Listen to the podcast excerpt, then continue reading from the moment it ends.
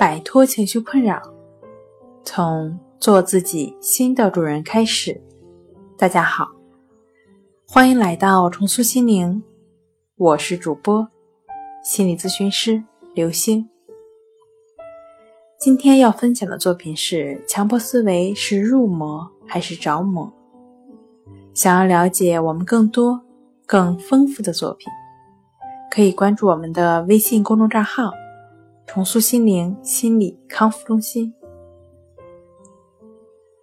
强迫思维及着魔这个词第一次出现在英文中是在16世纪，它源自于拉丁文的一个词语，字面上的意思呢是坐下之前，但更常见的意思是围困，常见于与军事相关的文字中。那围困一个城市的意思就是包围了城市，但是还没有掌控城市。相关的拉丁文词语就是后来形成的英文中“入魔”，描述了接下来的状态：取胜的军队控制了城市，征服了市民。这些用来形容精神上受到困扰的词语，一开始与宗教相关，后来被。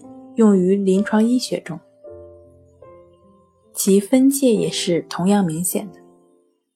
人们在最初使用“着魔”这个词的时候，相信种种奇怪的想法，那时候被认为是邪魔所致，来自于受害者体外。因为着魔是由于外力作用于患者产生的，并非是患者抓住执念不放，而是执念抓住患者不放。这就和入魔有所区别了。那入魔呢，是邪魔自内而外的侵占并控制受害者所致。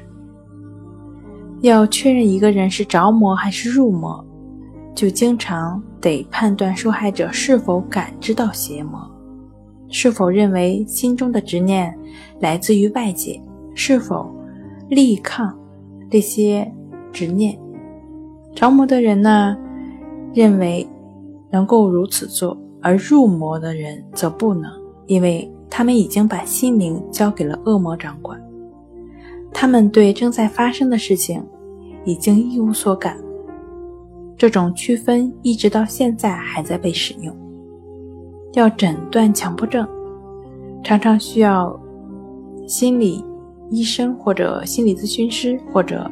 精神病学家所说的某种程度上的了悟，强迫症患者必须认为驱动强迫思维的奇怪想法是外来的，让自己感觉到痛苦，必须努力的抗拒他们。现在你知道强迫思维是着魔还是入魔了吗？好了，今天就跟大家分享到这儿。